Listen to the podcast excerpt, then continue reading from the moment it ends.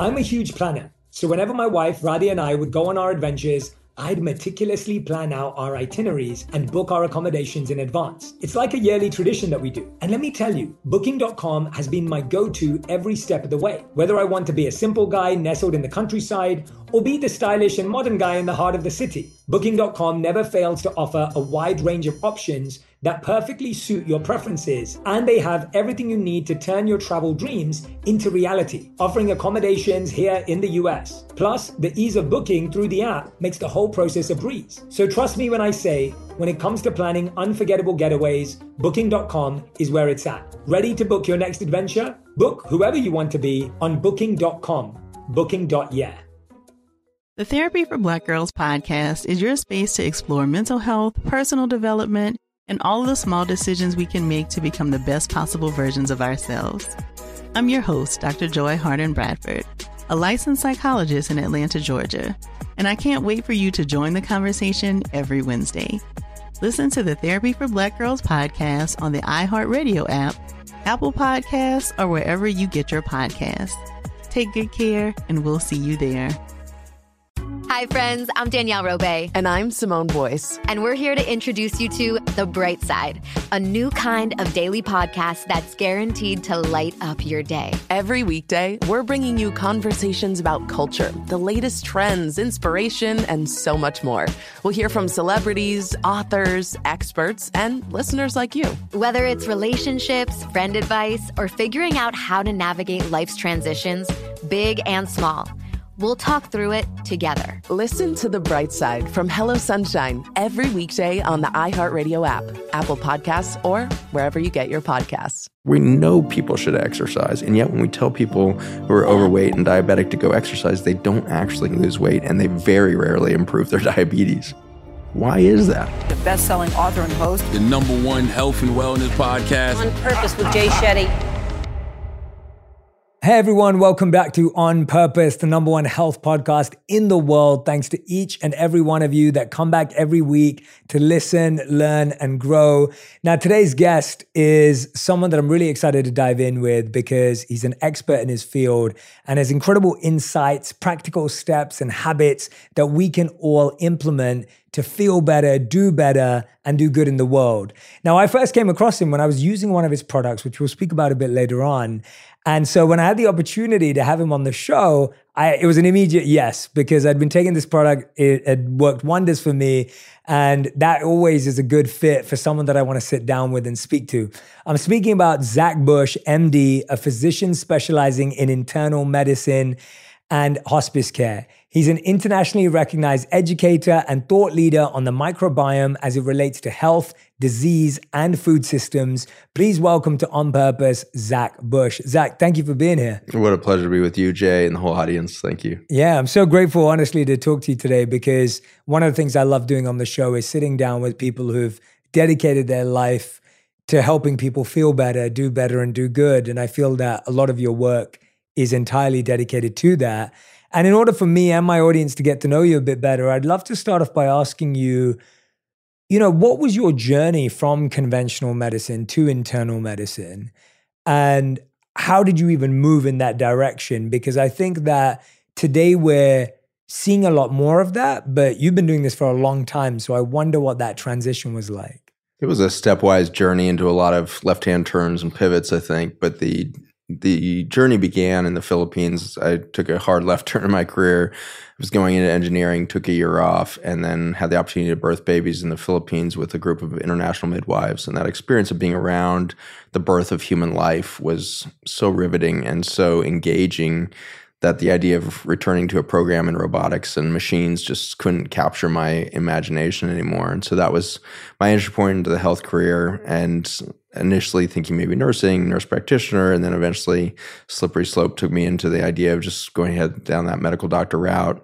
And that journey came along in an interesting point in human history where I didn't realize in the 1990s, none of us knew at the time, that we were about to witness the most extraordinary explosion of chronic disease in human history. We were about to see the complete collapse of the human immune system, the human neurologic system, and the debut of things like attention deficit disorder, gluten sensitivity, Lyme disease, chronic fatigue syndromes, chronic pain syndromes, things that had simply not existed 10 years, let alone in the in the previous thousand years. And so it was a very interesting time to enter into this world of science and medicine at the point where we would lose it all. And now we recognize, you know, 30 years later that we're now in the midst of this sixth extinction event where we're losing biology at such an extraordinary rate. And we see not only cancer epidemics and autoimmune epidemics and the rest, we're seeing, you know, pandemics and the results of this real disruption of neural anatomy and attention deficit to autism, from Parkinson's to Alzheimer's, and this breakdown in our cell cell communication, such that we would really lose our self identity in this milieu of inflammation and destruction at the cellular level. Which, of course, is manifesting at the macro level as well. And so we see the dissolution of sociopolitical systems and this polarization and the fear, guilt, shame paradigms amplifying as our biology collapses. So never before so interesting a moment to step into this space. And it's been a real exciting journey into realizing that the end is near of an old paradigm and the beginning is nigh for everything that we perhaps have not even yet imagined because we are starting to realize that to be human to be human health is really a description of an ecosystem rather than a single species trying to met out a survival paradigm within a complex ecosystem of life. You know, one of the reasons why I've been so interested in your work is because I found myself going from being quite an healthy individual to then randomly having inflammation and having gut issues and whatever it may have been. And none of them were things I could even explain. Like I was li- living a generally healthy diet or I was pretty active or whatever it may be. But still, I'd started to see all these things. And so, what started it in the first place at such a global level? Like, what has been going on with our health the food system and, and everything else what, what's been happening that has caused it today where i think the majority of us either are experiencing it or know someone who's experiencing it? Yeah I think I had to go into the problem before I found some of the answers to your questions there. And uh, diving deeper and deeper into the problem, I was as trained in internal medicine, which is general hospital care, kind of your adult medicine and kind of conventional pharmaceutical model, running ICUs and the like. Running, I was a chief resident, training residents and med students at the University of Virginia and was finding that I wasn't finding the answers to how do I make my patients healthier. I was chasing disease and it was getting more and more difficult, it seemed every year to actually have a, a positive outcome with my patients. And so I felt like I needed more training and I did endocrinology and metabolism for another three years. And that training really took me into what is the communication network of this exquisite symphony that we would call a human body? How does the liver talk to the brain? How does the brain talk back to the adrenal glands? How do the adrenal glands talk to those kidneys? And so that was the fascination of that hormonal network of communication. And that drove me down deeper into the second half of that specialty, which is called metabolism. How does energy get liberated within a human cell to manifest life? And the answer was just becoming obvious was that it's actually not the human cell that's creating the energy. It's these tiny little microbes, these little bacteria that live inside of our cells that was liberating energy for the human cell to, to thrive upon. And those little bacteria, often called mitochondria, are very susceptible to toxins. I was developing toxins to kill cancer cells and was watching those toxins damage this ecosystem within and then make it very difficult for a cell to recover on a cancer journey.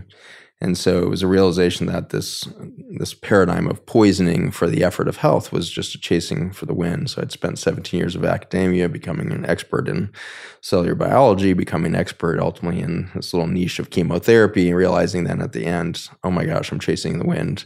No matter how good my chemotherapy gets, it's never going to actually solve the problem that I face because actually in human history, not a single cause case of cancer has ever been caused by a lack of chemotherapy. And so it was that kind of slippery slope of root cause, root solution, root cause, root solution to realize I'm not anywhere near the root of this thing. But my chemotherapy was in vitamin A compounds, which are nutrients, obviously, from food systems. And so that was a backdoor into the question of what happened to nutrition that we would suddenly have all this cancer. If nutrition can kill cancer, where did that nutrient base go?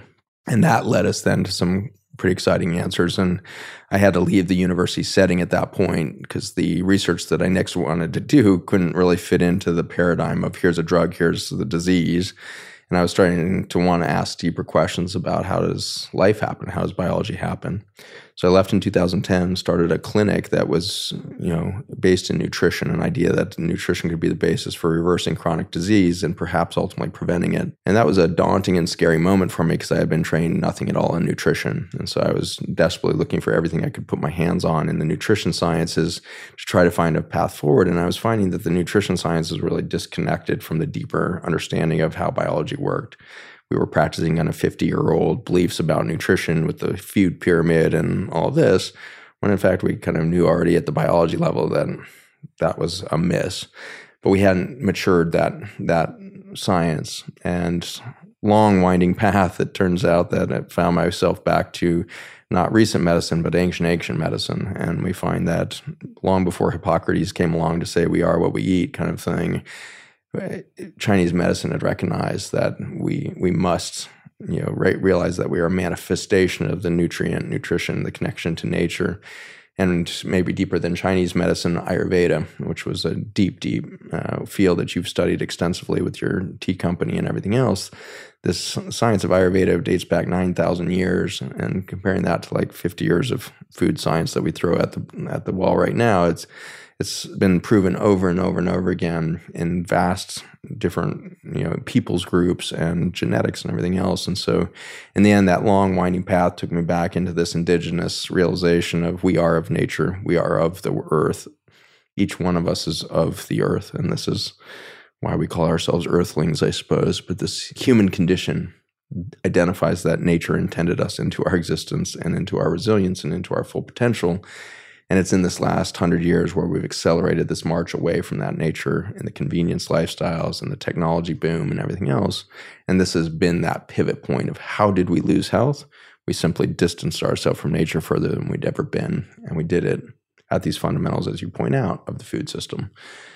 And so that was my slippery slope into what's happened to the food, which took us into what happened to the soil, which has taken us into a realization of, oh my gosh, we became chemically dependent both in our farming practices and our pharmacy of the hospital. And when we took both of those industries and said we will technologically create a new chemical that will allow us to grow food better and be healthier, we lost our underpinnings. We lost the foundation of nutritional health on the planet and the vitality of humanity. It's incredible, isn't it? That it feels like such small, simple changes, but then they achieve incredible scale, right? Like the idea of if you could find that to be the root, but the rate at which we've all been negatively impacted by it has been colossal. I guess right now, the individuals that are listening and, and all of us, it's kind of, we're in a challenging place because I think people want to be healthier, but they feel extremely conditioned by how they've been raised, how they grew up, the kinds of foods that they've been exposed to, the types of convenience, as you said, that they have already. And I find that that's probably one of the hardest things is habit change.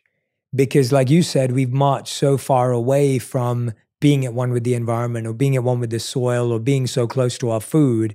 And now we're being so far away that it almost feels more abnormal to go back to nature because of the conditioning that exists. And so, how difficult have you found it to help people actually reconnect with that which we've forgotten when that's actually who we were, if that makes sense? I think it's almost impossible when you sit down with somebody in the construct of I'm gonna I'm gonna prove to you that you're wrong. but it's incredibly easy to get there when you start in a state of compassion. Compassion is a much different energy than empathy. And I think we've lost compassion for our belief in empathy. Empathy is that effort to bring my energy, my vibration to your vibration. Let you be the tuning fork because you might have been just been diagnosed with a condition if I sit down with a cancer patient, their vibration is in fear and you know maybe guilt and shame because they're going to leave their children behind at a young age or whatever it is. And so if I dive into empathy and try to match that vibration, we get stuck there. We get stuck in the fear, guilt, shame paradigm, and I'm suddenly steeped in fear of like I don't think I'm equipped to help you free yourself of this disease, I think you are going to die. I think that, you know, and so I have these deep fears within me around the death of my patient, and they have that deep fear of death within themselves. And so that's typically where we go as humans right now, as we're taught that this empathic state of what is the vibration of the other person across from you? Can you match that? Therefore, you're in it together. Whereas compassion is a much different state of recognizing where they're at, listening to the song they're singing, but not becoming part of that symphony and holding this other space, this other potential reality of, okay, yes, this has happened, but what is the alternative to it? And I think you lose that when you slip into that fear state, when you lose your creativity as soon as that fight or flight state kicks in on your sympathetic nervous system.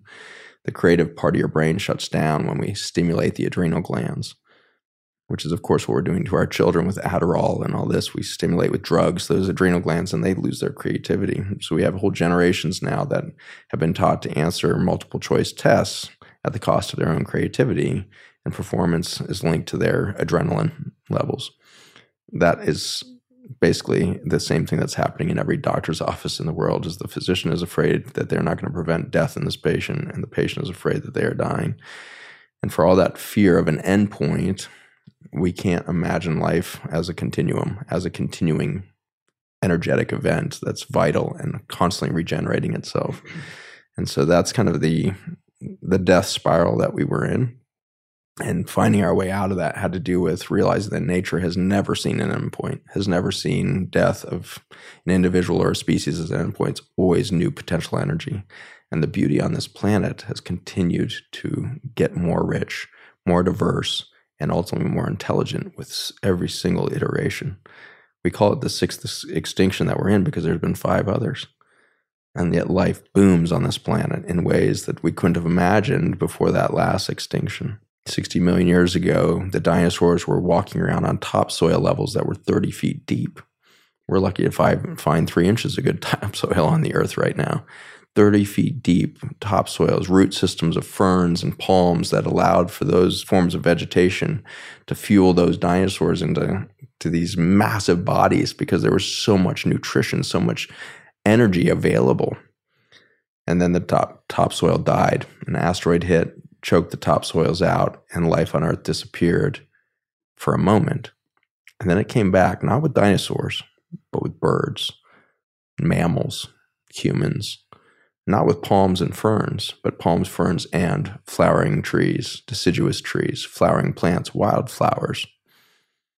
And so this has been a journey of iteration on this planet of life more rich and more intelligent at every single turn. And this needs to be embraced as a society right now as we anticipate the death of many things. We need to get excited for what will come next. More richness, more beauty is going to happen, and that's programmed into the matrix of life. It will get better, it will get more diverse, and it will get more intelligent. And if we imagine the earth leaping from dinosaurs to birds and mammals and humans, where do we go from birds, mammals, and humans to what? what species ha- has this earth already imagined and already coded for in the virome. The virome is a description of a library of genetic potential. It's all of the viruses of the planet, it's a database. And those viruses are new potential genes waiting to be expressed by whatever life happens next. Right now in my body, there's 10 to the 15 viruses coursing through my bloodstream. It's 10 billion viruses in my bloodstream right now. Not the same viruses repeated different viruses, 10 billion new genes checking in with every cell in my body to say, is this an opportunity? Is this an opportunity? Is this an opportunity? So as I let go of my own biology, if I let go of fear, guilt, and shame, is there a possibility for me to leap forward with my own biology, with the genes that are within me right now coursing through my bloodstream? Because I'm a microcosm of extinction and rebirth. And this is where medicine has really failed us, is it was a belief of scarcity, rather than abundance, death rather than rebirth, fear of being that everything was against us rather than perhaps everything is for us. And this has been that slippery journey for me of realizing at each turn I underestimated our potential. And we are sitting here at the pinnacle of a great rebirth of humanity if we choose to go that direction. I guess if anyone's feeling that way on a personal level, where they're living in that scarcity, they're living in that fear, they're living in that insecurity of, and just challenge of, I don't know what to do, I don't know where to start. There's so many things that I need to sort out with my health. There's, you know, I'm worried about, I keep hearing about my nervous system and the microbiome, and it just feels like overwhelming Mhm. because we've been so uneducated and untrained in our bodies, right? It's almost like we've been given these bodies since we've been born, but we're so uneducated about how to use them and what they need and what's good for them and what's bad for them. And so, if someone's feeling in a state of overwhelm, where do you suggest they begin? We've been working for the last 15 years in our laboratory and in our clinics to sort out what's the simplest approach to beginning again because I think we really are at the end of physiology when we see 2-year-olds with osteosarcoma when we see 15-year-olds with you know psychotic major depression when we see a 20-year-old with life-threatening autoimmune disease all of these conditions are saying that we need a, a, radical revolution. And so we've been working through all of the complexity of the diseases and the root causes and everything else to find that there's really eight very basic things that start to build physiology from the ground up at the cell level and therefore at the organism level and from the organism to the species. And those eight things really revolve around some very basic lifestyle interventions. The first of which is coming out of fear.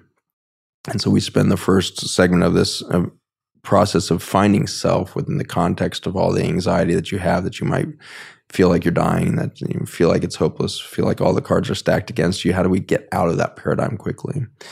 And that's an effort of really bringing the arrow inwards because right now the medicine and the world at large are trying to point outside of you to say there's your problem there's your problem there's your problem there's your problem there's your problem. And so turning that arrow inward to say where's my solution and you and I talked about this briefly before the podcast started of like, how did you know your journey? How did you get from North London to Los Angeles and everything in between? And you answered very beautifully. You said, well, I just listened to my intuition and I never tried to judge it for did it make sense or not. And that's basically what's happened at our clinic is we had to go inward and ask, where does this health come from? Because I wasn't trained into health. I was trained into disease management. And so as myself and my colleagues started to put that arrow inward, we found, wow, this is really exciting. It's super simple in the end. It's not a thousand diseases against humans. It's one health waiting to, to emerge. And so as you come out of the fear paradigm and that external definition of self and you become you, then your guide is your your future self, your highest self, whatever is being expressed to make you alive today with a self identity, which is pretty bizarre. It's strange that you know you wake up every morning and you know you're Jay. Uh, it's strange that I haven't woken up and at some point thought I'm Jay Shetty because we're we're really the same thing. Like we're same biology, same thing. I think I'm in Los Angeles. I could have bumped into the J wave very easily and been like, I'm Jay Shetty. And yet you keep being you, no matter how close in proximity others are around you, no matter how much food you share the same, beliefs you share the same, you keep being you. And the really trippy thing is I get to in the, that ICU setting, see people let go of the body and die. Heart stops, brain waves come to a standstill. They leave that body and then they suddenly reanimate. We're doing chest compressions, we're shocking them, whatever's going on, or sometimes they just spontaneously come back into that body. And they traveled after that body stopped, after that heartbeat stopped. They traveled around, sometimes in the room, sometimes great distances around the planets visit loved ones, etc. Sometimes off the planet into the cosmos. And at no point in that after death journey did they lose track of their self identity. And so that is a very strange thing about near death experiences that is, I think, has been under explored. Your identity preceded your biologic expression and will follow your biologic expression as your body, but you're you. When we begin health at that point of realizing that's a permanent condition that can't be destroyed by biologic processes, that's your original math. That's the vibration you're going to follow. For me, that's the anatomy of the soul a soul is something that has been captured by the religious world to describe the thing that will supersede your life. But on the science side, it, it is perhaps a great description of the energy field that allows you to organize in your mother's womb. At the beginning, you're one cell that starts to divide just like a tumor divides. And then suddenly, around replication 260, you start to differentiate. And suddenly, a cell becomes a kidney cell or a neurologic cell or whatever it's going to become.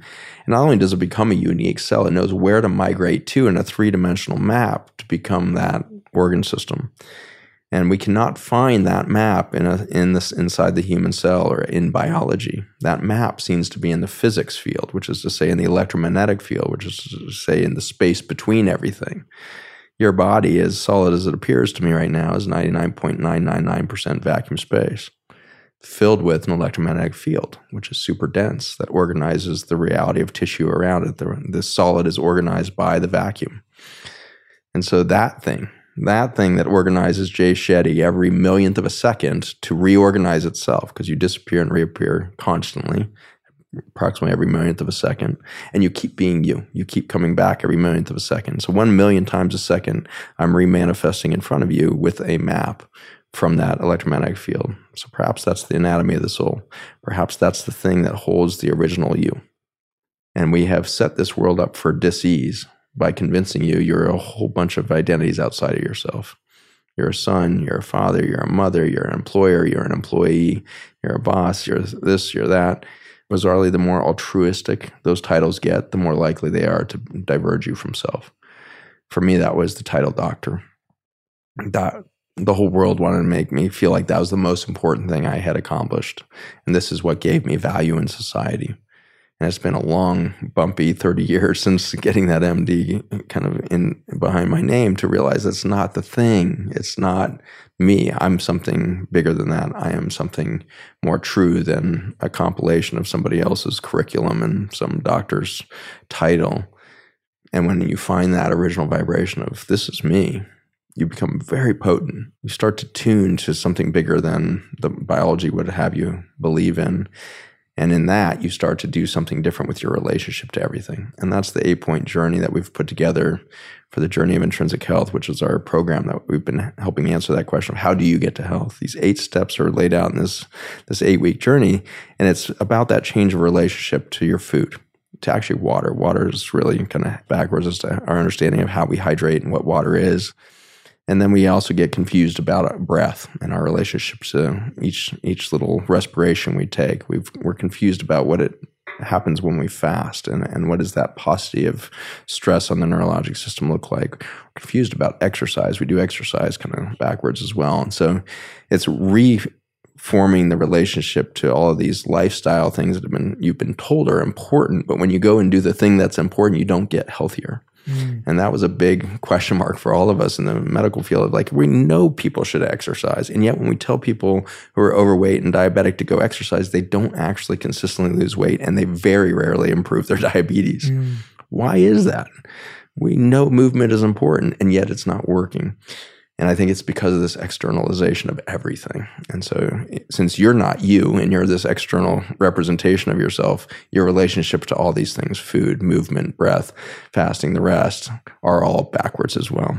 And so, this is the eight week journey into the obvious, but in a completely new lens of everything's going to go internal instead of externally sought after and that's changed a lot of everything. And it's allowed me to close my physical clinic where I was seeing one patient at a time and go to a coaching model where we are witness to the healing process rather than mandating the healing process, rather than the prescriptive process of an MD writing down eight prescriptions and saying this will make you better.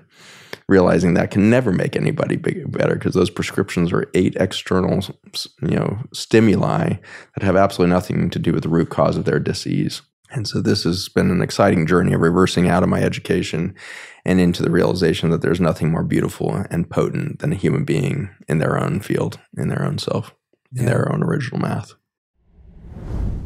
90,000 hours. That's approximately how much time an individual will dedicate to work in their lifetime. That's why it's more important than ever to partner with UKG, a company fully dedicated to helping you create a great place to work. With HR, pay, time, and culture solutions, UKG is the only partner that delivers the tools and insights your employees need no matter who they are, where they work, or what they do. See what UKG can do for your business and your people at ukg.com backslash great. UKG, our purpose is people.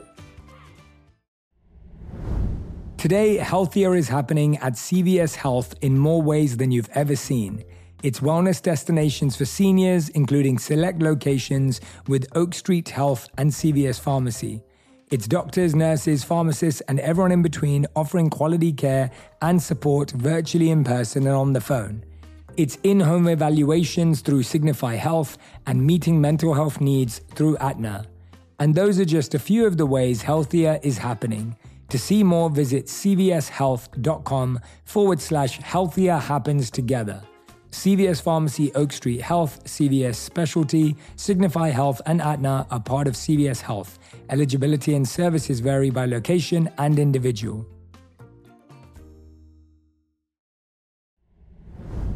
I'm going to let you in on a little secret. Whenever I travel, I feel like I become a new person. Like that time I explored the bustling streets of New York, I felt like I became Curious Jay immersing myself in the vibrant culture and sampling exotic street food. And then there was that trip to the mountains where I transformed into Adventurous Jay, conquering hiking trails and embracing the breathtaking scenery. And let me tell you, Booking.com has been my go to for all my adventures. Whether I'm exploring the bustling streets of New York or venturing into the serene mountains, Booking.com has a wide variety of options, offering accommodations all across the US and all around the world that suit every kind of traveler. So, when you're ready to plan your next trip and discover new sides of yourself, remember to book with Booking.com. Whether you're craving adventure in a cabin, a bit of luxury in a fancy hotel, some quality family time in a vacation rental, or just some chill vibes at a beachside resort, Booking.com has you covered. Ready to book your next adventure? Book whoever you want to be on Booking.com, Booking.yeah. I'd love to dive into some of those eight if it's okay, because I think identity is such a core one, which you just touched on beautifully there. You touched on water there. I'd love to understand a bit more about that because I think that's kind of like not even talked about. I've I've barely heard. I know I know my wife's. I, I always call my wife a water snob because she's very very careful about the water we drink and the water we, you know, shower with and and everything else. But if you could guide us to understanding what you're sharing in your eight week program around water, at least as a high level. Could you guide us through that? Right now, when we think about liquid water, we tend to think of this stuff in this glass here and it tastes good to drink. It feels good to drink when it's clean. And it has this kind of refreshing quality to it for a lot of us. But my body is 70% water, and not a single ounce of that is in this form. the vast majority of the water within my body is actually in a crystalline structure. Uh, if you've ever seen Jello, eaten Jello, made Jello, you see liquid turn into a solid. And that gel-like structure within Jello is the result of complex crystal structures of the water organizing itself around proteins. And that's how I hold water. And it turns out that my biologic age and my likelihood of disease correlates perfectly with how much crystal water do I hold. That crystal water is holding something within it, and it's light in a very amazing biologic phenomenon, this planet is able to capture solar energy in chlorophyll, which are tiny little mitochondria that live inside of plants, little bacteria. And these chlorophyll have been able to take CO2 and turn it into batteries. And the battery is a long chain of carbon. Double carbon bond is the most efficient battery ever invented by nature. It takes no energy to maintain the light within that. So sunlight is captured between two CO2 molecules and then eight and then 12 and these long ch- carbon chains. And then we digest those by consuming food and we liberate glucose, sugars, carbohydrates, fatty acids, and, and the oils in our foods. And we package that up in our liver and send it out to every cell in the body. And it turns out the human cells don't know how to use any of that glucose or fatty acids. There's no mechanism for releasing the sunlight. So it has to pass it down to the mitochondria living inside our cells. So it's basically the mitochondria in plants communicating potential energy to the mitochondria within us. Those mitochondria start breaking apart the CO2 and start releasing sunlight back into the cellular matrix. And that's what's being held within the crystal structure of water. And it turns out that when I drink water like this, I'm doing very little to support the crystalline structure within my cells for this to turn into a crystal, it takes a complex relationship to a vast array of salts, mineral amino acid complexes, and protein structures. And that's where we kind of lost the hydration story. If I drink this water, it's going to feel good. It's going to feel like I'm hydrating myself for a few minutes, but I'm going to pee this out in the next 45 minutes. uh, it'll if I haven't emptied my bladder, it will be sitting in my bladder. It's no longer in my body. It's outside of my body again, because this pure water has no reservoir in my body. It has to pass quickly th- through my bloodstream back to the kidneys and get out to my urine. And so the journey into health is really a rediscovery of how do you get water into the crystal stage. And that it's a complex journey in some ways, but it is an exciting premise to begin with is I need to be more full of light. How do I become more full of light so that I'm more vital so I can repair at a faster rate than ever before because there's more poisons in my environment than any other time in human history? I need more crystalline structure. And so we reevaluate water at that that journey from your gut into the crystal form inside your cells, where it turns into that gel battery storage place for that light liberation from the sunlight for the animation of life to happen. And so that's a, a little bit of a nutshell of a lot more content that could be drilled into, but that's a, a little bit of that flip on the head of water. Yeah, absolutely. I mean, and and you said you can actually test you can actually see your age through the quality of that crystalline structure. You can test for that. How do you test for that? The easiest way to test for it is a relatively old technology. It's called a phase angle calculation, but you use an impedance monitor, which is a description of just measurement of resistance. And it looks like EKG leads, if you've ever seen an EKG, 12 leads around the heart and all that stuff. They're sticky little pads. You'll put one on the wrist, one on the forefinger, one on the ankle, one on the toe, and then you lay per- perfectly flat and, and, you measure across that column of water that's now at a, an equilateral uh, level to the earth and to gravity. You measure the amount of electrical resistance across that column. And from that, you can calculate based on body weight and uh, your height and all of this stuff how much water is inside every cell. And when you calculate that, then you get a very good biologic age and biologic estimate of your vitality. An ideal phase angle is up around 10, 12. I've never seen anybody at 10 or 12. The healthiest patients walking my clinic are typically around a 7 or an 8 on their phase angle. Anybody coming in with disease, let's go with cancer for, for the endpoint there, is typically around a 4. Death happens at 3.5. And so what I just told you is ideal health is 10 death is 3.5, and cancer shows up at 4. And here we're telling everybody they're dying of cancer.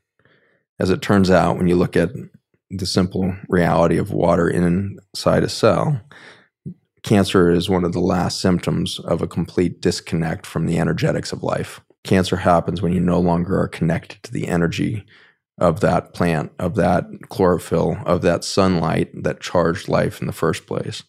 And so that's where we go with this eight week journey is where, where did it break down? How did you go from 10 to 3? How did you get from 10 to 4, whatever it is?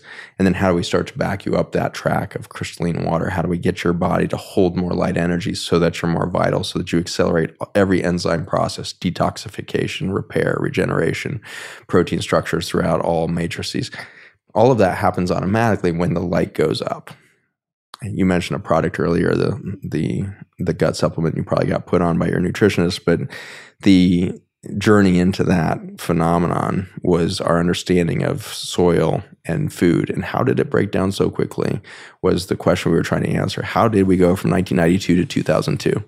That 10 years saw the complete dissolution of human health across all ages, across all organ systems in a 10 year period, across all peoples, really, that were touching Western civilization, Western food systems.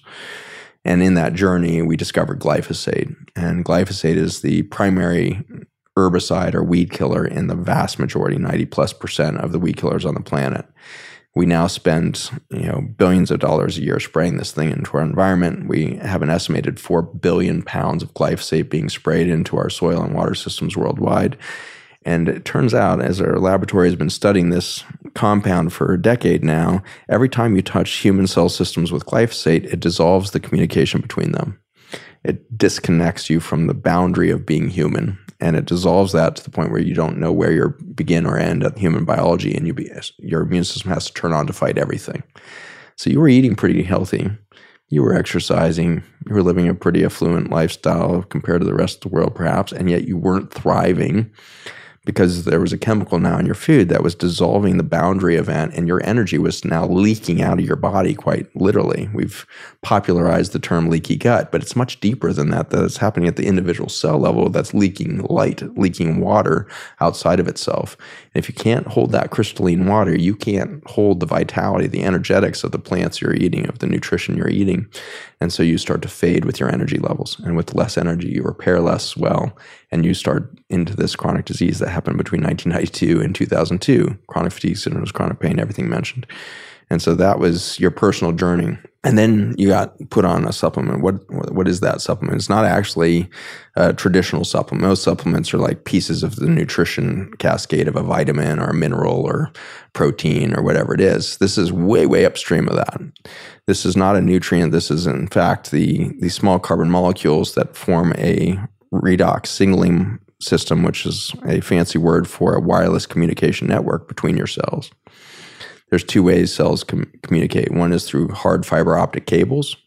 They can pass light energy back and forth for communication. And the other one is through this more ethereal wireless communication, so similar to your cell phone. Your cell phone sits there all the time with a, a, complex transmitter in there. A transceiver really can receive and transmit tiny little signals, but it has to be picked up by a cell phone tower that will propagate that information at distance so I can talk to my grandmother for me to talk 3,000 miles away. I need lots and lots of connections between all those cell towers to, to cascade through to carry that message. If you lose one cell tower nearby, you, your cell phone suddenly doesn't work. Nothing broke in the cell phone is an important real, reality. It just can't reach the bigger system. And so the disease of today is not actually a disease of a single cell. It's a failure of that wireless communication network. And so when a single cell gets injured now, it can't send out the signal of, hey, I'm, I'm injured, I need repair. And it sits there and accumulates injury. And with that accumulation of injury, we reach cancer. Cancer is a single human cell that has 20,000 unrepaired genetic injuries in it. And so this journey towards cancer is not only a loss of electric light and light potential, it's the loss of communication and the loss of that regenerative potential. And so we now have a whole society of humans, 8 billion of us, that are losing our light. We are dimming and we are losing our, our cell cell communication. The cell phone towers are going down and we cannot repair. But nature always prepares for the worst. And the antidote, it turns out, to the death of communication, which is happening at the human level, is actually the microbiome which is a term that's now thrown around a lot. And I think we all have a vague understanding. I think that's like bacteria or something. But really what it's describing is complex ecosystem. It's it's thousands, if not tens of thousands, if not millions of different species of bacteria, fungi, protozoa, and human cells alike, all getting into this coherent communication network. And so the microbiome is a description of a complex landscape of biodiversity. And each of those microbes, bacteria, fungi, protozoa, and the like, are making another variant of these small carbon snowflakes. And when those carbon snowflakes go into a liquid state, into the aqueous state of your bloodstream or into that semi aqueous state of the gel within your cells, they're able to transmit information long distances. And so we started extracting these from fossil soils before the last extinction, 60 million years ago. Again, 30 foot topsoil levels, the healthiest microbiome the planet has ever seen. And so we tap back into the fossil layer of soil and start extracting that communication network. And the first time we put this on human cells was 2012. And I got to see in my lab, which was rudimentary at the time, some of the most ridiculous things happen in a petri dish that I just didn't even believe possible. And it was a journey from stopping asking questions about the cancer cells we were tr- talking or asking questions and studying to healthy bio- biology is the, are we witnessing health in a petri dish? Is that's what's really happening because so many things we're fixing and repairing at such a rate i never imagined before. And so it's been a very exciting journey to realize that the earth has coded into her deep fossil soils a communication network that can help us out of our crisis, that can help us beyond this isolation of the single human cell and ultimately the isolation of a single human species back into an interpretive dance with life itself. This vast biology within us and around us is ready to re engage. We just need those cell phone, phone towers up and running but in our bodies. And that's what happened to you when you started Ion. Yeah, no, thank you for explaining that. It's it's incredible how little we know I mean, when I'm listening to you, I'm just thinking to myself, I'm like, we just we just don't know enough. And individually and collectively as well. But one of the things you talked about water, we talked about a bit about microbiome, which I want to get back into, but a big area that you're focusing on is soil regeneration. I think that's been something that's been more recently talked about as opposed to something that we've thrown around, as you were saying about the microbiome. But talk us through that very key element of the environment. And again, if you can give us that sort of synopsis version as you did with water for us to just understand the value of that, because I want people to go and follow you and figure out through your work the, the depths of everything we're discussing today. But I think, at least for the benefit of this conversation, if people could get a sense of just the breadth of areas that we may not be considering are negatively impacting our health, just as you said, I had no idea when I was taking Ion, you know, what was really going on behind the scenes. I want to step in that first Please. point for you too. You made the statement that we don't know enough, and that's how I felt most of my life as a doctor. And that's what led to 17 years of higher education and chasing that proverbial knowledge so that I'd feel less afraid. I feel like my whole world has just flipped on its head in the last 15 years to the point where I now realize I know everything, but I don't know it up in my head. I have access to hmm. information throughout the cosmos through something deeper than my mind. And that's again where you are acting from in your career, and not just in your career, with your interaction with humans in general. Your recent book on human relationships, not just the relationship to human cells, to human beings. How do we start to relate differently than we have in the past? And that journey, I think, is really exciting to realize we actually know everything if we listen inside. And this is the experience I'm sure you had in those few years living as a monk and everything else. When you spend more time in silence than you do talking, you find you know so much. Mm. And it's not something up in your head, it's Mm. not an intelligence, it's a connection. The real truth within you will be remembered rather than discovered. And so that is an exciting journey into let's take a deep breath and realize nobody knows about crystal water and nobody knows about all this stuff and it doesn't matter because ultimately it shows the layers that I can show you in our laboratory will give you a, a glimpse of beauty that you may not have been realizing it. But how you get to that beauty is something you all innately know. Your relationship to your water, to your food, and ultimately to your soil, and ultimately to your planet is something that precedes human intellect, human uh, consciousness. And so we are now in a state of being where we can actually realize okay, if everything existed, our capacity to become human existed before the moment we were human, what does that mean for our connection to the future? It's already here. It's already connected. It's already manifesting through the genome of the viruses, through the genetic potential of the planet itself. It's already here. So not only do I know myself right now, I have access to information of the future because it's already coded for in biology that hasn't quite yet appeared, but the information is already there. In the same way, I can remember the past because it's coded for in my genes. That all the trauma, all the remembrances, all the experience of my ancestors, it coded for in my genetic code. It's not in my head. It's within every mm-hmm. single cell of my body, resonating in a crystalline structure that we would call the fourth phase of water. And we re- resonate in that liquid crystal state to know self mm-hmm. and then to express self within that matrix. So, deep breath for all of us right now, this part of the podcast of like, you know what? We're connected to all of it. We don't need to know mm-hmm. it in our heads because we already have access to it. Beautiful, yeah. Then the soil. So, how does the soil come into importance? The soil is a living life form, the most complex living life form on the planet and in life itself as we understand it. We've never measured a more beautiful system of uh, than the soil. A teaspoon of soil has more organisms than are humans on the entire planet. A teaspoon, and so that there's a complexity and a brilliance and a beauty of that living ecosystem of soil that dwarfs our current understanding of cell biology. We don't, we can't actually measure in a petri dish the behavior of 8 billion different species in a teaspoon of soil because we haven't developed good enough scientific measures and fast enough computers to compute that much information so fast. So we tend to study one species of bacteria and make a whole bunch of conclusions that maybe it's bad for us. Well, this whole concept of bad bacteria and good bacteria of the probiotics has really dissolved now. We realize there is no such thing as a good bacteria or a bad bacteria. There's only a healthy ecosystem or a monoculture monoculture or the death of biodiversity is is the demise of life. A push towards biodiversity is the matrix of health. And it is unfortunate that over the last hundred years, we've developed a deep economic and you know physical labor dependence on chemicals for our farming and agriculture. These chemicals destroy the biodiversity of every ounce of soil we put these chemicals on. They function as antibiotics. Glyphosate, that most common of, of herbicides, has been patented as an antibiotic, antifungal, antiparasite.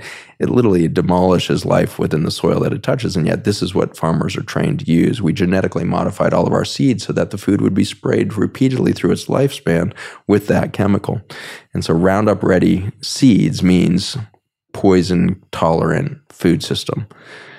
But when, as a microbiome, you are not prepared for that poison, or as a consumer, as an animal upstream, you're not prepared for that injury, you become poisoned uh, in a way in which you are not Roundup ready. Neither was your microbiome in your gut, which is your soil system. And so, all this focus on gut health of the last 10 years is simply a description of soil is important. It's where life comes from. Life comes out of biodiversity and relationship, cooperation of biodiverse inputs regenerative agriculture is a description of this revolution that is afoot that we are participating in. Our nonprofit Farmers Footprint has been part of this effort to increase awareness and learning impact and innovation around the opportunity for farmers to shift away from the belief that they're there to grow bushels of corn and instead they're there to grow life within their soil systems. And when every day they wake up asking, how can I create more life and diversity within my soils instead of what can I kill today, which is what chemical farming is, which invasive weeds are now attacking, what, you know, I, ICU life support do I need to put my farm on? Oh gosh, I'm out of all these nutrients. So I need to intravenously inject all these nutrients with all these chemical inputs it's an ICU condition in the farm, just as is an ICU condition in my hospital.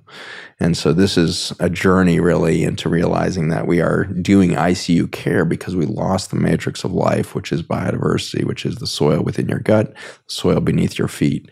And it's exciting to realize that we can participate this at every level.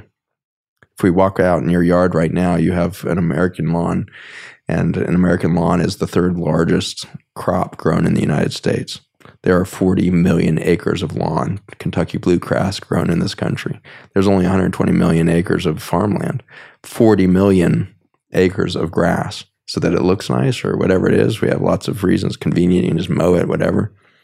If we were to take that 40 million acres of lawn and convert that to food forests in our backyards, front yards, and the rest, we would never go hungry.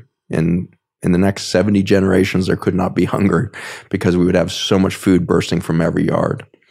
In World War II, we came close. We had lost the food system, we had lost supply chains, we'd lost economics, and so we were growing our food in our backyards again. By 1945, Americans and the British in London and the rest were growing 45% of their food system in their backyard, victory gardens.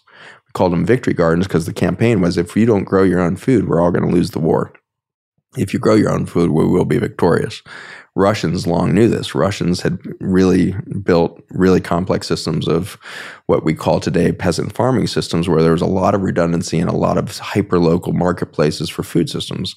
Russians survived some of the worst fast starvation events in, in history during World War II, and they won the war against the Third Reich for their resilience. And a lot of that resilience was their connection to nature, their proximity to their food system the Germans ultimately failed because they had 3,000 mile supply chains and the food couldn't get to them. Today, the United States of America is failing because we have 3,000 mile supply chains to the food that's not grown here in this country anymore because all of our soil is dead. The cost of putting seed in the ground now exceeds the cost that it can be sold for.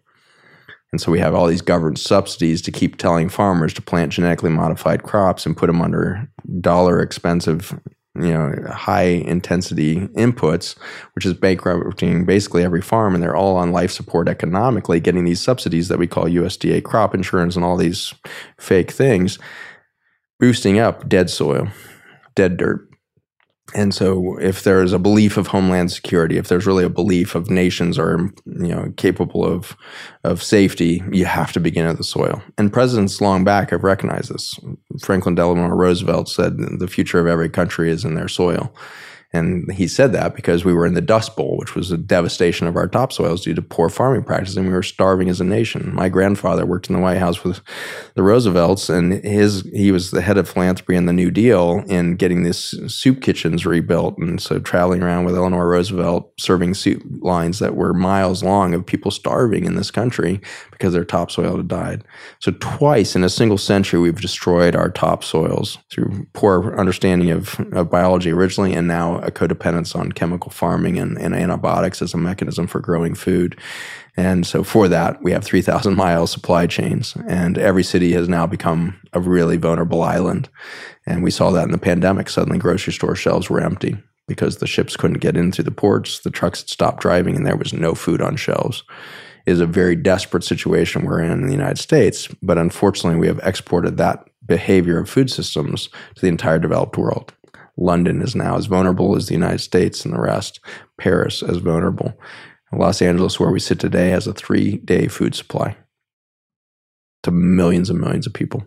And so, if an earthquake happens and disrupts the one highway system that comes into Los Angeles, we will lose our food supply in three days and we will have a, a massive riot and humanitarian crisis on our hands. We are an island unto ourselves, and our food is 3,000 miles away, and we're not realizing it. Instead, we have 40 million acres of grass that we can't eat. and we're spraying that with Roundup in our backyards to kill the few dandelions, which are the only edible and anti cancer compound that's in your backyard right now. And so we need to start realizing we need to eat that dandelion green, not the dandelion flower. You, before it flowers, you're eating that green and you're getting the nutrients and you're getting life back in. And, and you go beyond that and you say, let's get some beets and turnips and all the rest. Let's get some other root vegetables in there and suddenly your your backyard could turn into a, bounty of safety for your family, for your community, and the rest. And so this is the paradigm shift that Farmers Footprint is really working on: is can we realize how vulnerable we've made ourselves as individuals, not just at the biologic level of our chronic disease, but also the societal level as we have divorced ourselves from soil.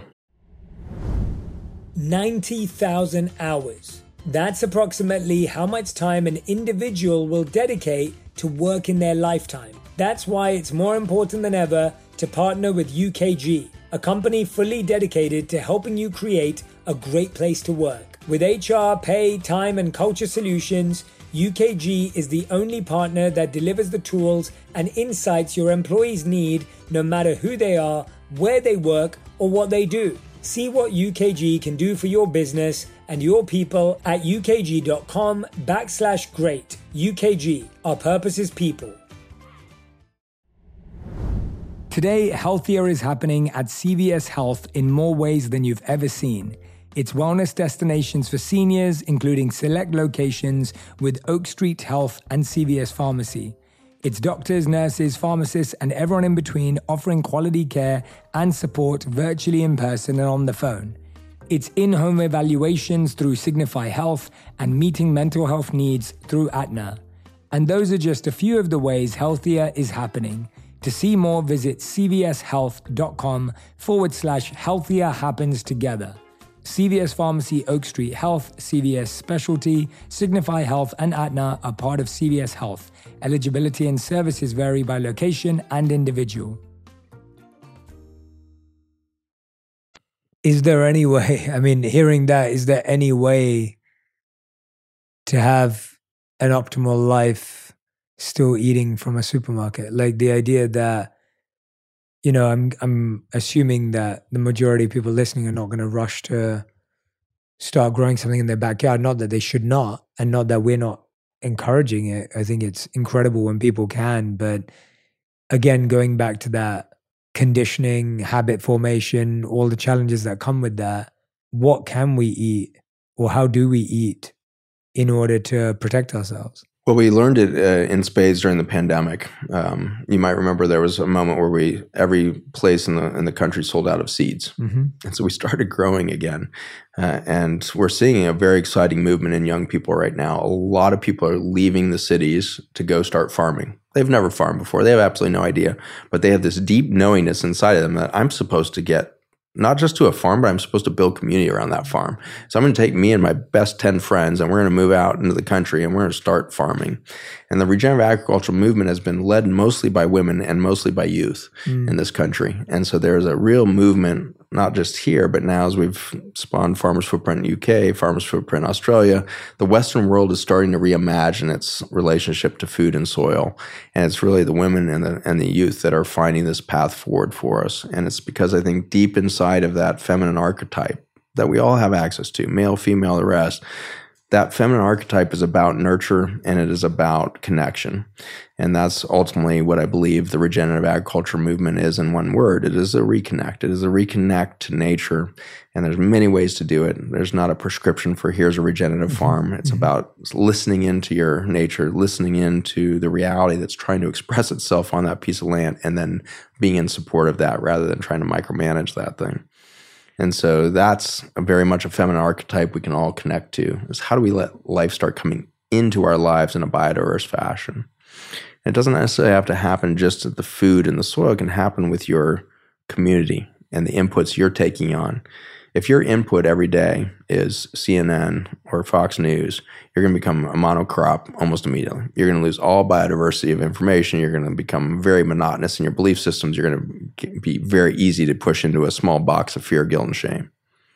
If you go out in nature and spend hours a day hiking and walking through nature and smelling real soil and touching ferns and being in awe of the wildflower and bathing in, in a waterfall, you can't be put in the same box because you are seeing the complexity and beauty of nature that predated our existence, let alone the existence of a television or a news channel or whatever it is. And so the, the excitement is for me is as far as way as this might sound to you right now to be growing your own food, all this thing, you're just a few seconds away from your introduction to that universe. Mm-hmm. Get out to a park. Forget a park even. Lay down in in somebody's yard that has a tree if you lay down on your back and look up through the branches of a tree at a blue sky that has clouds passing over, your brain will start to rewire just with that light pattern that's coming through that tree. Because in that, it's like looking into a fire. If you can't do the tree, stare into a fire at night. If you can't do a fire, stare into a candle. Because in the frequencies of those inputs into our neurology, we, we put in information in the form of storytelling. A recent study demonstrated that if we look down at a fire, picture a fireplace between us here, if we look down at a fire around a campfire or the like, all the stem cells in our bodies turn on. They tried to figure out like how is how are stem cells being activated by the fire? And turned out that it, ha- it had to do with not just the fire and its presence but our our eye trajectory too if i looked past the fire and didn't look into the fire my stem cells didn't turn on. But if i dropped my gaze away from the horizon and looked down at the fire my stem cells turn on. And I believe it's a story of instead of chasing the future on the horizon, we need to look down into the energy that is between us. This fire that sits between us, we look down for a moment, become present. Instead of future looking to that horizon. We become present enough to sit in stillness and watch that that vibrational experience of a red coal glowing and pulsing in the night. There's something in that that remembers ourselves. And it was around those fires that we sang our first songs, danced our first dances, and told our first stories as humanity. And that runs all the way to today the place I have felt as an earthling for the first time in my half a century. It's in the African bush around fire, listening to African drums, hearing the vibration of voices and tongues that I have forgotten existed. And in remembering that, I find my humanity again. I realize I am from here. I do belong here, and I am of this place. That is remembered around a fire looking down. And so gather around a candle or a fire, whatever it is, and start to tell stories again of things remembered or of yesterday if you need to. But start telling story around flame. And that is maybe your journey back into growing a piece of food yourself in your backyard. There's going to be a deep remembrance of you of this is what peace feels like. This is what that pause does. Staring into the flame, you can find the silence necessary to find that guiding sense within you that we call intuition, that guiding sense that you have followed in your career to bring you to the success you've had. And so we all have that immediately available before we've even grown our own food, before we've grown anything. All of that is intact. And I have again and again seen people on the deathbed. As a hospice doctor, I was admitting 80 patients a week to die. So I've seen a lot of things that we call death. And even when biology is completely failing and they have a few heartbeats left, a few breaths yet to take, they can get into that fire moment. And they are crossing the veil and they're back again. They're crossing the veil and they're coming back and then they open their eyes. And it happens so, so often. Somebody who's been kind of in this comatose, you know, milieu of barely here suddenly comes crystal clear, looks you in the face and says a deep truth that may or may not make sense as you, the receiver, but in saying it, you can see them reconnect to their original self. And they are more true to themselves in that moment of death than they ever were in their state of living in, in a state of disconnect. And so it, it doesn't matter how close you are to death, that firelight is burning inside of you, if not in front of you. And in the silence in front of that fire, you can remember why you came here and why you did what you did. Mm. On purpose is your show. And it turns out purpose is not outside of you. It's not something to go find. It's not something to go discover. That purpose is you being you. Mm-hmm. That original math that vibrates to animate your biology into a living life form for a moment that we would call a human lifespan. You're vibrating there, and the purpose is to be you in this form, to take in the light energy of the cosmos, of the food you eat, and express it in vitality within that liquid crystal of your body to vibrate it's the vibration that makes you alive. And that vibration can be shaped by your thoughts, your beliefs, the words you carry, and the feelings that you have towards one another. And so this is our moment right now, as we can burn bright at our death moment on our deathbed, 60 years, 80 years left, however long is there on our march into that. We can rebirth now to come off of hospice and become a new species, become a new humanity, become a new expression as we lose fear, guilt, and shame because we look past the death that we all fear and realize that life is abundant and it's infinite and it's always in its next transformation, next expression, which is always chasing more beauty and more intelligence than the rest. And so we sit here around a fire now talking about the demise of all things to realize the birth of everything. I find your responses so refreshing.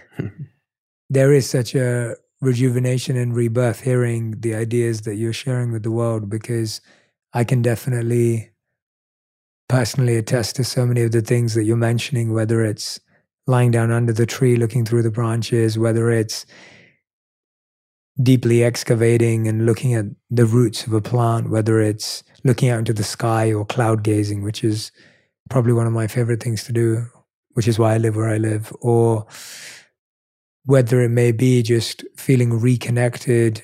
One of my favorite things was when my wife and I went to Hawaii a few years ago, and we fell in love with it because we felt the people there had their own language for a culture that we've learned differently. So, having studied the Vedas, the worship of the sun and the moon are such big parts of the Vedas. And when we were in Hawaii, we would go out on a kayak every morning and pay our respects to the sun. And it always felt beautiful to do it in the Hawaiian culture and through their traditions. And I remembered we walked around where they were showing us the petroglyphs and the writings and the stories on the rock. And there was this one particular one which repeated itself, which was a, a expanding circle. And it was said that whenever a child is born in Hawaii, its umbilical cord is placed on the earth and a circle is drawn around it in that very spot. So they can always come back to that and remember that they're always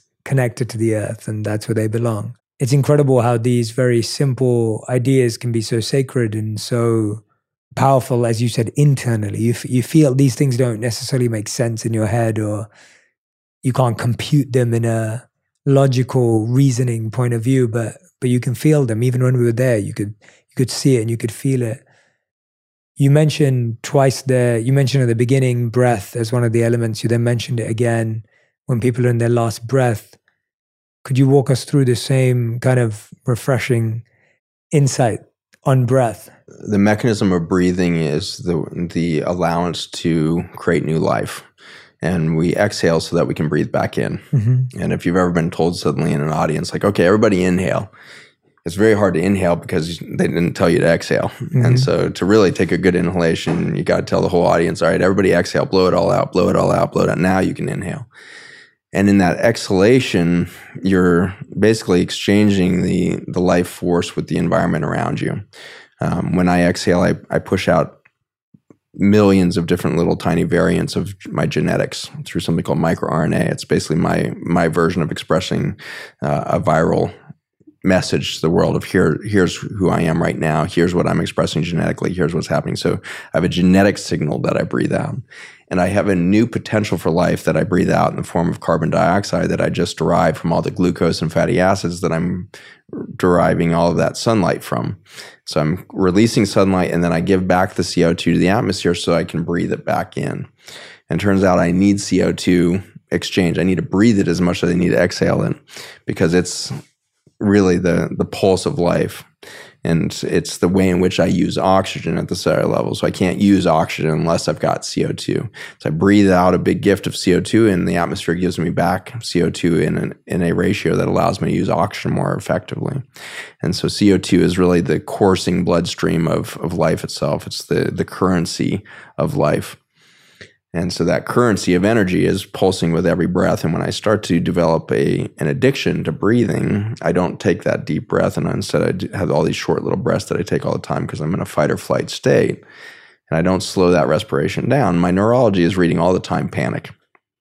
And so, in the same way that we're addicted to water that can never turn into a liquid crystal, and therefore we're always thirsty, in the same way, I always taking all you know 16 to 20 breaths a minute because I'm afraid I'm going to run out of air because I haven't been taught to actually breathe. Mm.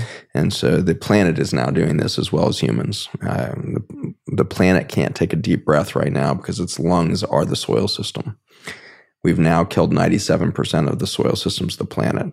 97% of arable soils on the planet are now depleted or severely depleted of their metabolism, their ability to breathe in an ideal state, this planet breathes in a deep breath at night and then exhales in the morning.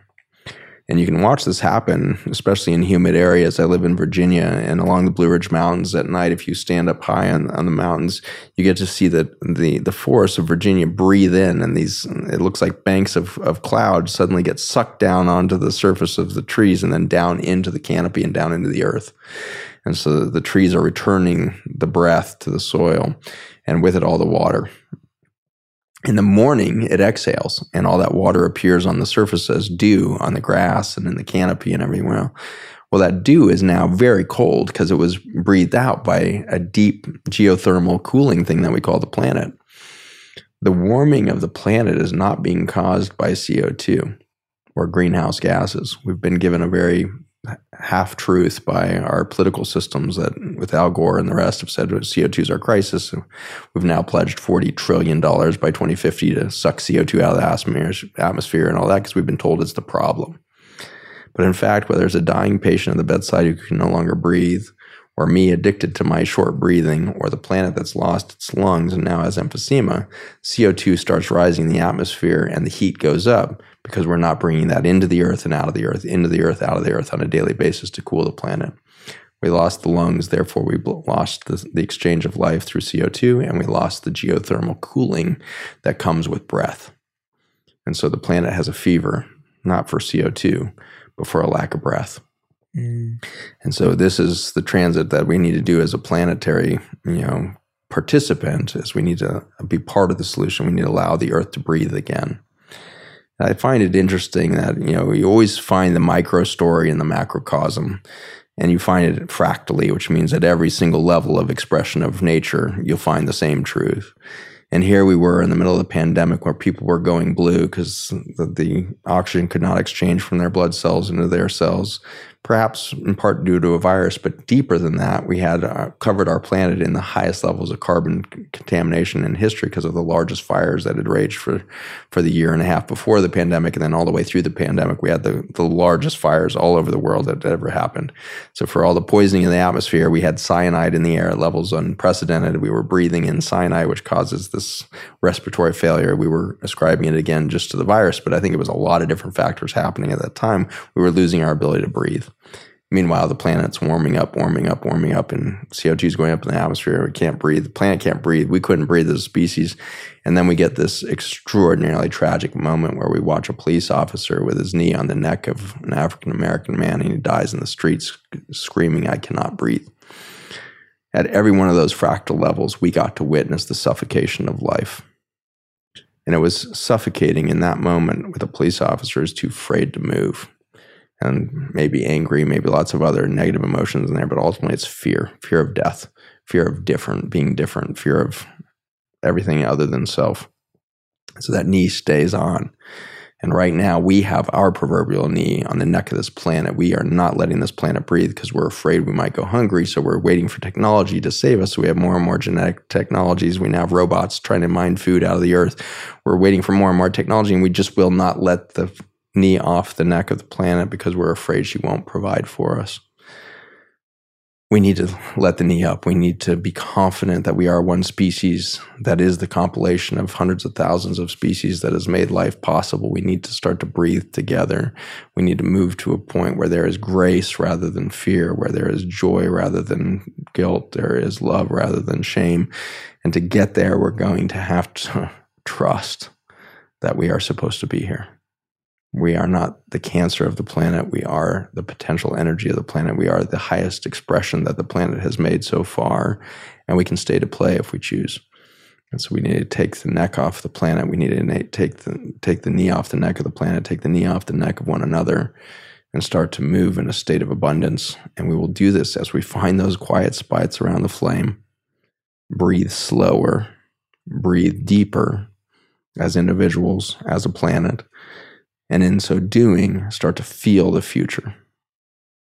And this is the mystery that we see baking all over the world. I'm very gifted in my career right now that I get to travel all over the place all the time.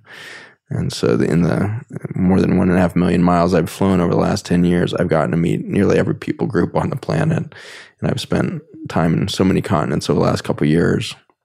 And for all of the fear and guilt and shame that we just exercise as a planet, I have never seen more optimism, more excitement, more of that bubbling energy of, oh my gosh, it's about to arrive. We are about to arrive. Something is about to happen. This is so exciting to be alive right now. I hear that all the time. It's so exciting to be alive right now. So, what is the light that's shining so bright in humanity as our biologic light dims? I think it's the original math. I think it's the soul the energy that animates life is burning bright right now because it is not diminished by the energies that it was putting into the biologic expression of humanity. It is burning brighter because it says, look beyond the flesh to find the truth. And in that energy field, you will find the new life that will code for your new future. And so we have to get to that hospice moment. We have to let the lights almost die out so we can cross the veil and see the truth and then come back and change everything. Incredible. Dr. Zach Bush, if anyone's listening right now and they want to find that optimism, maybe join your eight day program, like to learn more about the solution aspect of everything you've been sharing today, where, where should they go? How can they connect with you and connect with your work? The easiest place for all the work is zachbushmd.com. The journey of intrinsic health.com is the eight week program. Uh, the intelligence of nature.com is is all of the deep soil science and the supplements and everything else that have come out of that soil science and, and the study of glyphosate and the solutions to it um, there's an opportunity for you guys to engage also just in, in community with us because uh, it's one thing to take a supplement or take a class, but ultimately, if we don't come into connected community, we're not going to create that future that we have. And so there's an opportunity for you to engage in the community platforms that we've been creating across many of these products, going deeper than the product to, to really start to create the solutions for the future that are that we can all feel is already here. And that's my greatest excitement is watching people come together there's something called quorum sensing that I find really beautiful. Uh, when you get enough biodiversity into a living environment, suddenly the whole thing does something more intelligent than any constituent can do. And so we need to do a quorum sensing moment as not just humanity, but as a planet. And so we need to connect to our ecosystems and diversity and cultures, and for their diversity, the arts, and their diversity, the dance and the storytelling and the flames in a million different iterations. Then we need to bring that in together for a very bright flame to burn and for us to connect to that quorum sensing moment where we do quantum intelligence, not from the mind, but from that knowingness within you. And it's in that community connect that we we hope to meet you. It's beautiful. Thank you so much. I hope that everyone has been listening and watching. I hope you go and check it out. And Zach, we end every episode of On Purpose with a final five or a fast five. And these questions have to be answered in one word to one sentence maximum.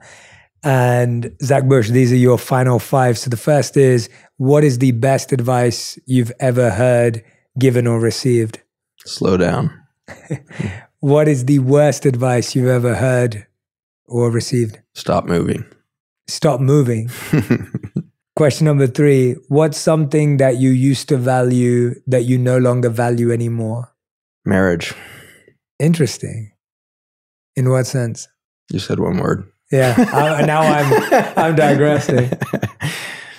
it was my most important value system uh, through most of my life, and uh, it's not to say that marriage is not important on our human journey, um, but uh, it was the Course of Miracles that really unveiled what was happening in my effort uh, towards marriage, and I enjoyed my marriage, a twenty year marriage with my wife and two amazing kids and then she found a new path and there was a decision whether to see that as failure or to actually for the first time in our 20 years together practice the un part of unconditional love. Mm. and i realized during our journey towards divorce when i realized that she was definitely going to take this other path it was a realization of i really do love this person and i'm sitting here telling her how much i love her and therefore she shouldn't leave me. Oh my gosh what what is that? That is the deepest condition I could possibly. I love you, but only if you stay right next to me and I own this thing. And so that was my journey personally into wow. deep heartbreak that led to the deepest joy that a person can have is the exercise of unconditional love. And I certainly didn't wow. do it perfectly. I didn't do it well, but my gosh, did I live differently after that moment where I realized I can love her on this path that she knows she's chosen. And we've gotten to watch both of us bloom into people we could have never become in that marriage because it was a box wow. that was an agreement of no change. And as we back up, I think we're going to realize that we put love and relationship into a box of ownership just in the last couple hundred years. It never existed before. Mm. We developed this ownership model so we could pass wealth from generation to generation, not realizing when we built the box, we would crush love, mm. which is ultimately the capacity to see beauty in another. And if for a moment you think you can own another's beauty, you have stolen it from them ultimately, mm. and they will become miserable and you will forget why you fell in love with them because you can't see their beauty anymore. And so, in a radical way, we're going to have to release each other from the boxes we put each other in. It doesn't mean the end of relationship. It's probably the birth of human relationship, maybe for the first time, but certainly in, in recent modern times, we're going to have to release ourselves from the box and we're going to have to do partnership relationships in much, much radically different ways. And they're going to have to come out of the fear of not having enough love mm. and start to come from an abundance model where mm. everything is love. Mm. Beautiful. Thank you for sharing that. Thank you for opening up. And that's really, really beautiful to hear. I'm glad, I'm glad I asked us to go off piste. All right, question number four. What's something you're trying to learn right now or a skill you're trying to learn? Beauty, the witness of beauty. And the fifth and final question is if you could create one law that everyone in the world had to follow, what would it be? Biodiversity. Could you expand so that we can contextualize it? There's a, a known phenomenon of blue zones around the planet yep. where people tend to live past 100 years. And yeah. so here we are on the number one health podcast in the world what makes people live longer than 100 years. And we tried to boil it down to nutrition, and we found that almost every one of them ate completely differently. And some of them ate only cooked food, only meat, only veggies, the whole thing, only raw. We saw it all. In the end, what we have found is that those that will live under 100 years live in a culture and communities that hold at their highest value the opportunity for new connection to, to biodiverse ideas and peoples. And this was taught to me by a couple out of Icaria, Greece, a Grecian island that, that is an incredible blue zone there and they came and prepared a traditional five course Greek meal for a group of us. And I gave this toast at the end that said, you know, this is the microbiome being nourished and we'll live forever. We'll be like a blue zone because the nourishment is so deep, the nutrients are so rich. It was all from said this beautiful thing. I was crying, everybody's crying because it's a beautiful toast. And then a guy from Icaria stands up and says, Doctor, that was very interesting, but you're completely wrong.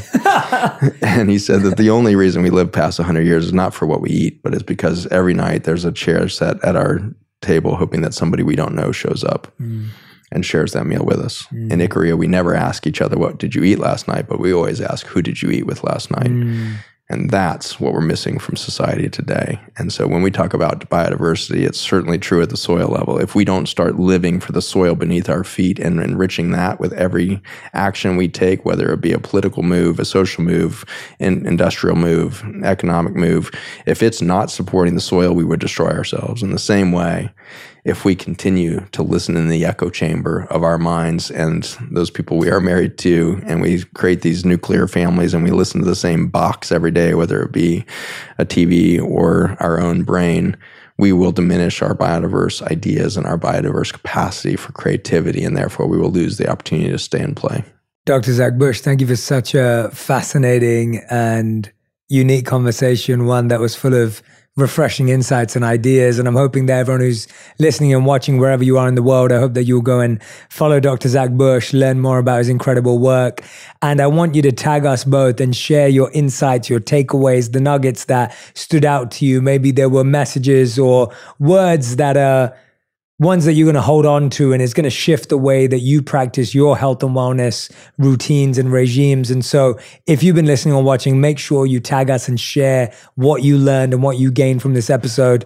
And Dr. Zach Bush, thank you so much for your time, your energy, your presence, and everything that you've shared with us today. Thank you so much. Honor to be heard and seen by you. Very grateful. thank you. If you love this episode, you'll enjoy my interview with Dr. Daniel Amen on how to change your life by changing your brain. If we want a healthy mind, it actually starts with a healthy brain. You know, I've had the blessing or the curse to scan over a thousand convicted felons and over a hundred murderers, and their brains are very damaged. Today, healthier is happening at CVS Health in more ways than you've ever seen. It's wellness destinations for seniors, including select locations with Oak Street Health and CVS Pharmacy. It's doctors, nurses, pharmacists, and everyone in between offering quality care and support virtually in person and on the phone. It's in home evaluations through Signify Health and meeting mental health needs through Aetna. And those are just a few of the ways healthier is happening. To see more, visit cvshealth.com forward slash healthier happens together. CVS Pharmacy, Oak Street Health, CVS Specialty, Signify Health, and Aetna are part of CVS Health. Eligibility and services vary by location and individual.